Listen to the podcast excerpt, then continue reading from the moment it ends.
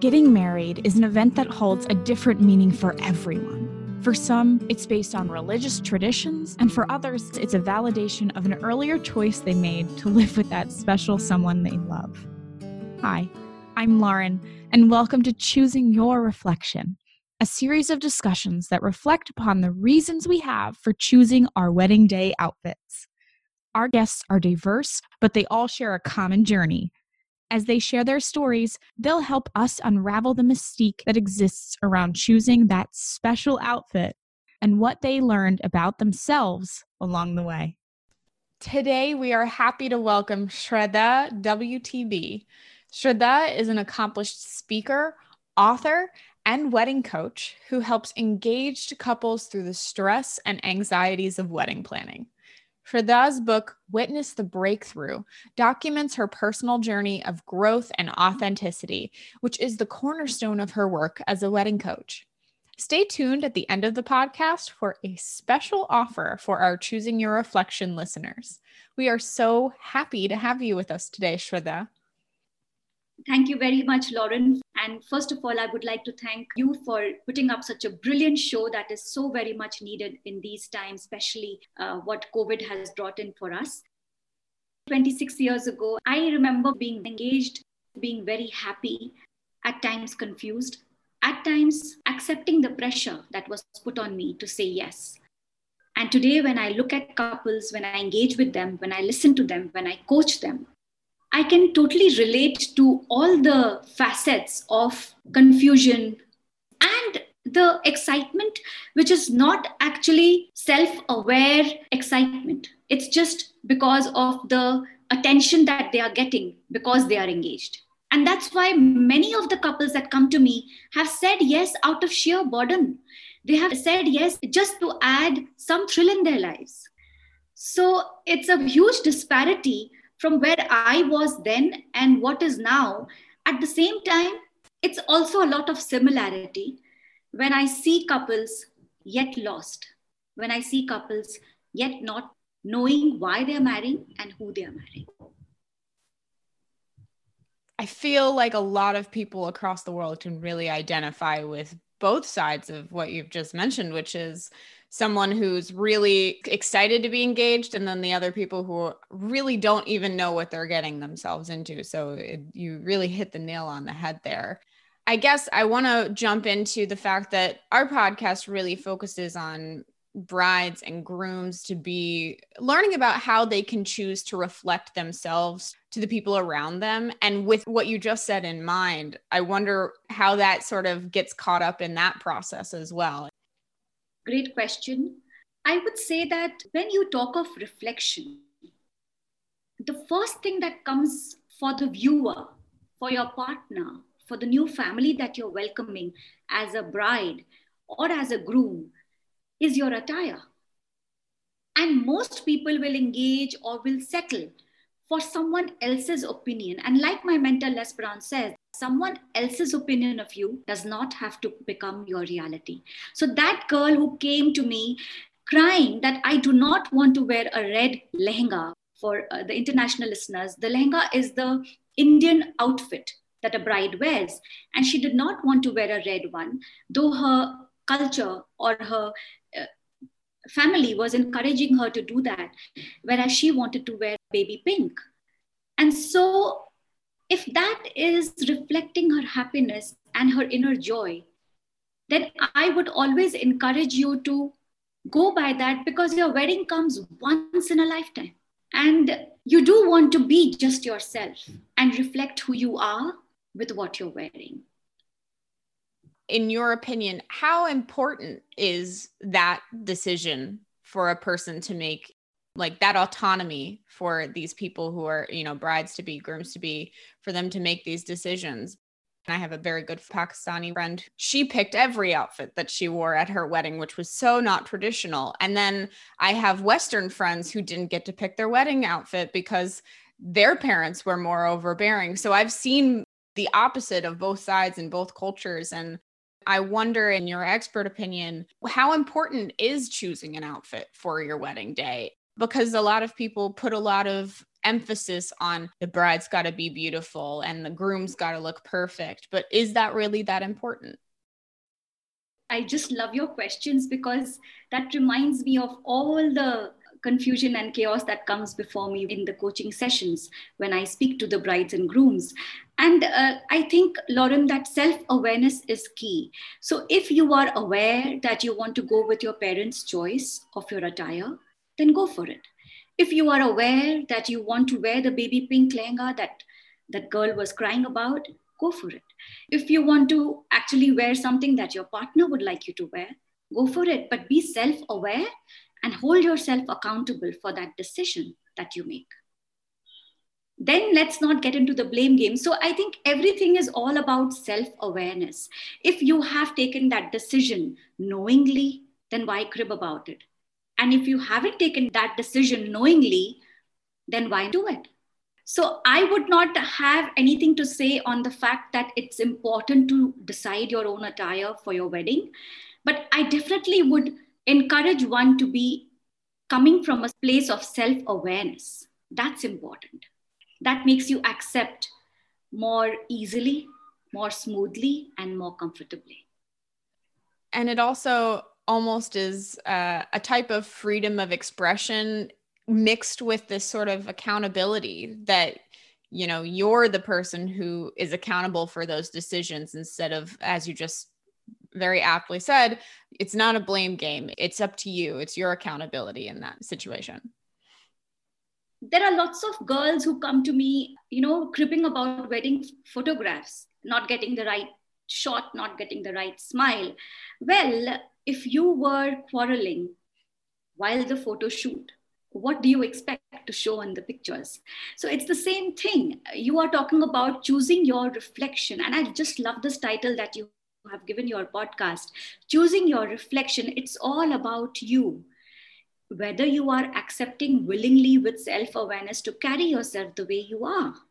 And that does not only mean your attire in fabric, but it also means in attire of totality, your aura, your smile, your grace, your dignity. All of that comes along with who you are as a bride, that beautiful woman standing there on the stage who is about to enter a new life. What is she really carrying with her for the world to see as her reflection? Going out into the world with that reflection, there is a sort of balance that needs to be taken. And I'm sure you get this question a lot from the couples that come to you, but I wonder what advice you typically give when balancing sort of that freedom of expression, that woman who wants to wear pink mixed with the accountability of having to face her family that maybe doesn't want her to wear pink so, how do you teach couples to really balance that freedom of expression with the accountability that is the reality of, of life sometimes with others who are around you? Surprisingly, when these couples come to me, they are not coming from a place of seeking balance. They are coming from a place of facing decision fatigue, finding it difficult to talk to their parents, to their soon to be in laws. Things like talking to the wedding vendors, which should be last on their mind, is actually the reason for their strain in their relationship during the wedding planning process. And then I introduced them to the balance that you're talking about through a system that I have come up with that is called the FAITH system. And I have acronymed it for F for focus, A for accountability, I for invest, T for thoughts, and H for hunger. So when you actually focus on yourself, Lauren, mm-hmm. and hold yourself accountable for your decision, take the time to invest in all your activities, your actions, and your mindfulness.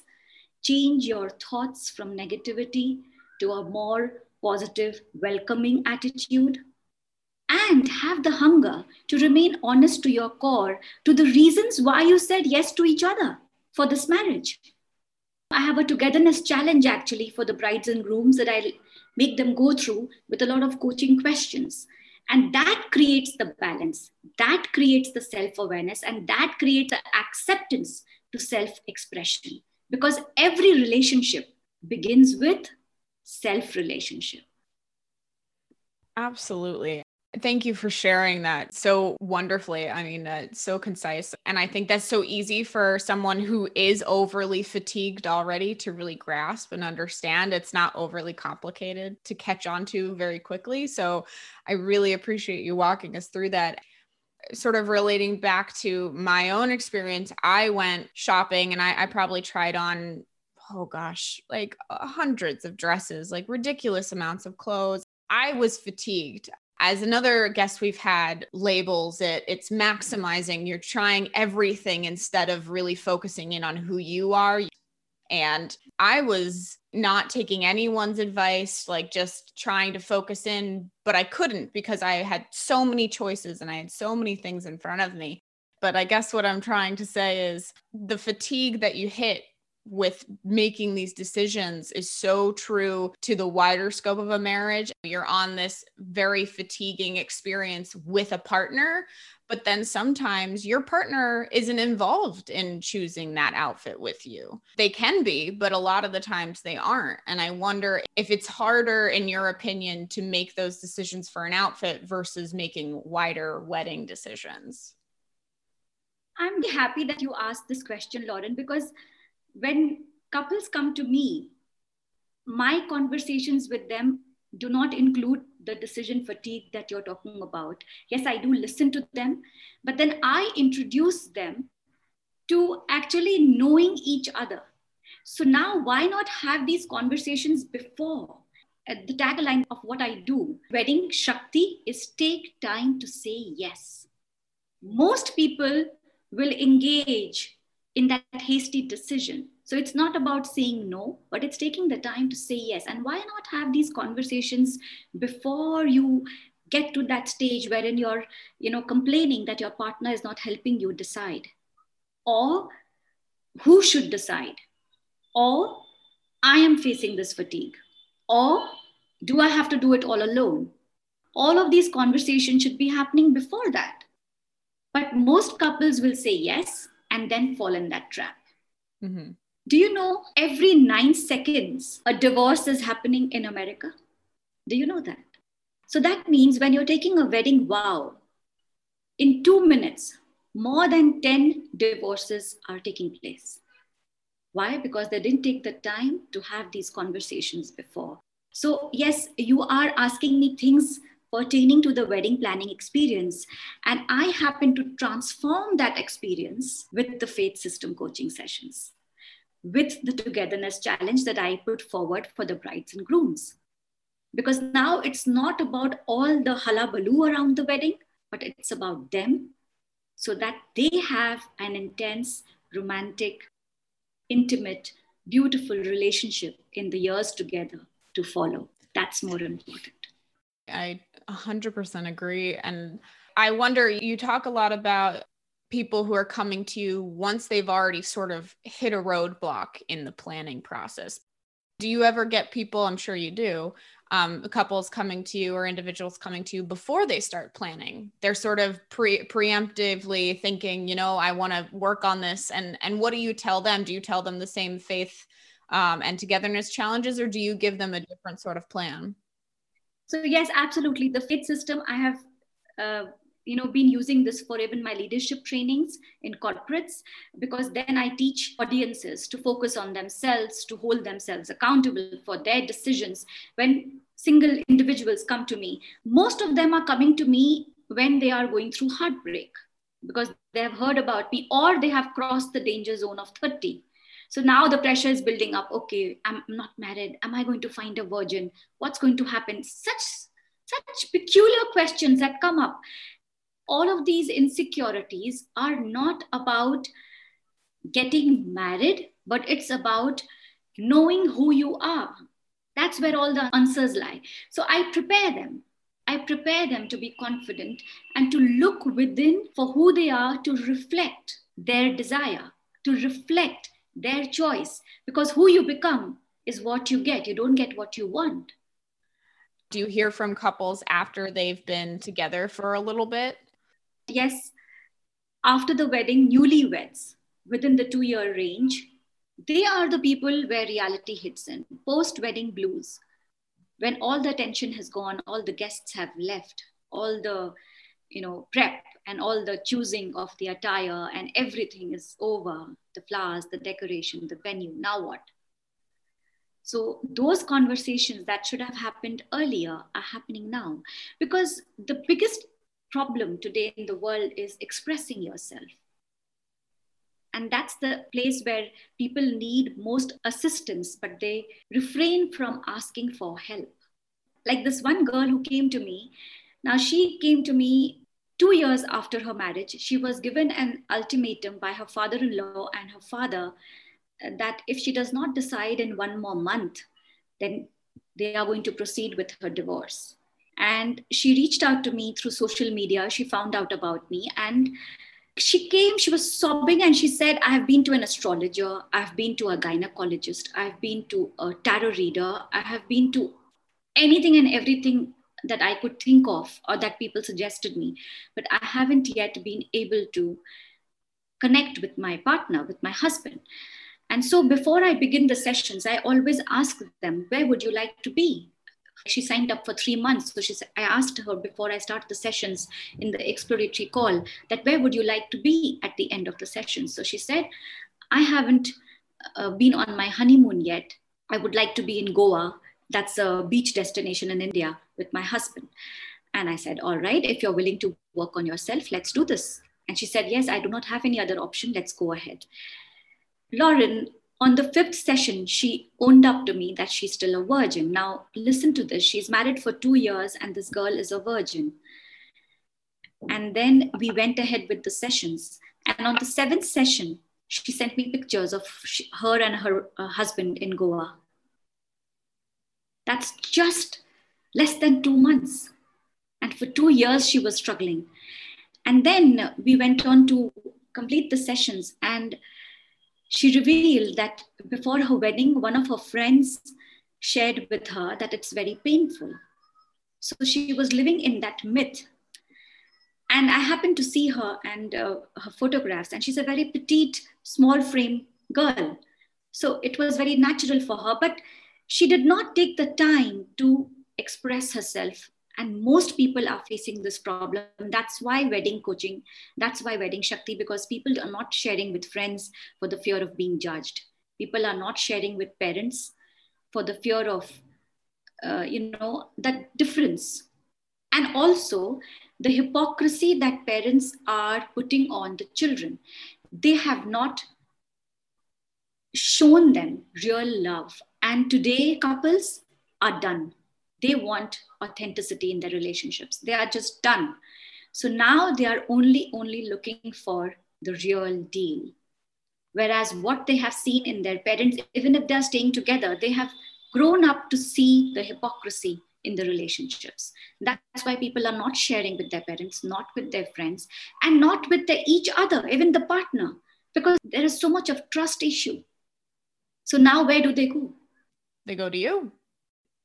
I feel very, very grateful and fulfilled when I'm able to save a marriage because now that girl is actually expecting a baby, Lauren. Imagine how I feel. Absolutely. That's fantastic. And so wonderful that you've had that experience and that you're able to help people. You're talking about, uh, you know, individuals who really need someone to guide them through this but they also you've mentioned that they need each other you know your togetherness that's very important. So i'm wondering you know you mentioned that you get couples but you also mentioned that you get individuals. Do you get individuals who have a partner who's not always as willing to hear what's going on? And what kind of difficulties do you face in that respect? Because not every eh, couple is necessarily both fully into working on things. So many examples. How many would you like to listen? Let, me start with, let me start with this one girl who reached out to me from europe. And uh, she was dating her boyfriend for 11 years and she could not commit to him. She was facing commitment phobia. And her friend introduced her to me. So she reached out to me on her own. And uh, she was literally sobbing, Lauren. I can never forget her initial sessions. And for a year, uh, her boyfriend was giving her hints that they break up, and it was really, you know, uh, making her feel very low and depressed. She is not in Europe at the moment. She is out of the country cycling in the forests. So she said, I want to go back only with self confidence, whether my boyfriend accepts me or not, but I want to not be labeled again. That was her desire for the sessions. So we went ahead with the sessions. And would you believe, Lauren, that she hasn't even come for her eighth session and she is already getting hints from her boyfriend to come back? And she's going to finish cycling in the next two weeks and then she flies back to her home country. Now the boyfriend was nowhere involved. So I work on that person because, like I said, even in the beginning of the podcast, it's all about your self relationship. Once you are good, everything around you becomes good. So she she could identify with where she had actually pushed away people unknowingly. That self awareness creeps in, and now her boyfriend wanted her back. And another example uh, which I have just, it's a very gory one, but I would take the opportunity to share here because I can understand that you never know who would be listening to your podcast. And probably this message is for her and him. This one girl who was dating and was not ready for marriage, but she became pregnant. And now she reached out to me, and uh, of course they decided to get to go, uh, you know, I, I feel bad to even say that, but they decided not to go ahead with the baby. But the girl was going through a lot of trauma, a lot of trauma, and it's not easy. And I wasn't talking to the boy, I was only talking to the girl.